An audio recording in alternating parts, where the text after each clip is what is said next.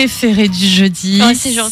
le moment où on ouvre le livre, le grand livre, le grimoire et toutes euh, tes idées de lecture. Bonjour Sandrine. Bonjour Nadia. Ah, j'adore. Alors aujourd'hui, en fait, on va faire honneur à un artiste, à un, à un auteur local. Oui, c'est ça, Eric Reinhardt. Je vais vous parler d'un de ses romans. Le titre du livre, c'est L'amour et les forêts.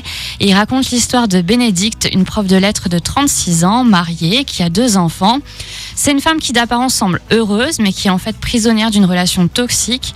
Alors un jour, elle s'inscrit discrètement sur Mythique et va à la rencontre de Christian, un homme avec lequel elle va passer une journée mémorable, loin de tout, loin de son quotidien, et ça va la faire réfléchir.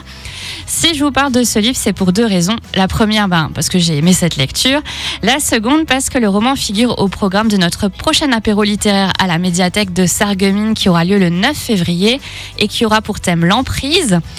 Eric Reinhardt, donc originaire de Nancy, pour euh, la petite anecdote, Mhm. maîtrise parfaitement le sujet, tout comme il met en lumière la violence conjugale et la perversion narcissique. L'ouvrage a obtenu plusieurs prix en 2014, année de sa sortie, le prix Renaudot des lycéens, le meilleur roman français selon le magazine Lire et le prix roman France Télévisions.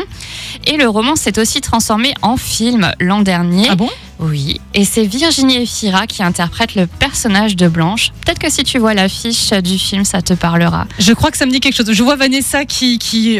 Tu l'as vu le film Alors je l'ai pas vu, mais oui, ça me parle effectivement. ouais. Il était euh, notamment Ça me en dit quelque chose, compétition à Cannes. Et contrairement au livre, l'histoire dans le film se déroule sur plusieurs années et seule une scène est commune avec le roman.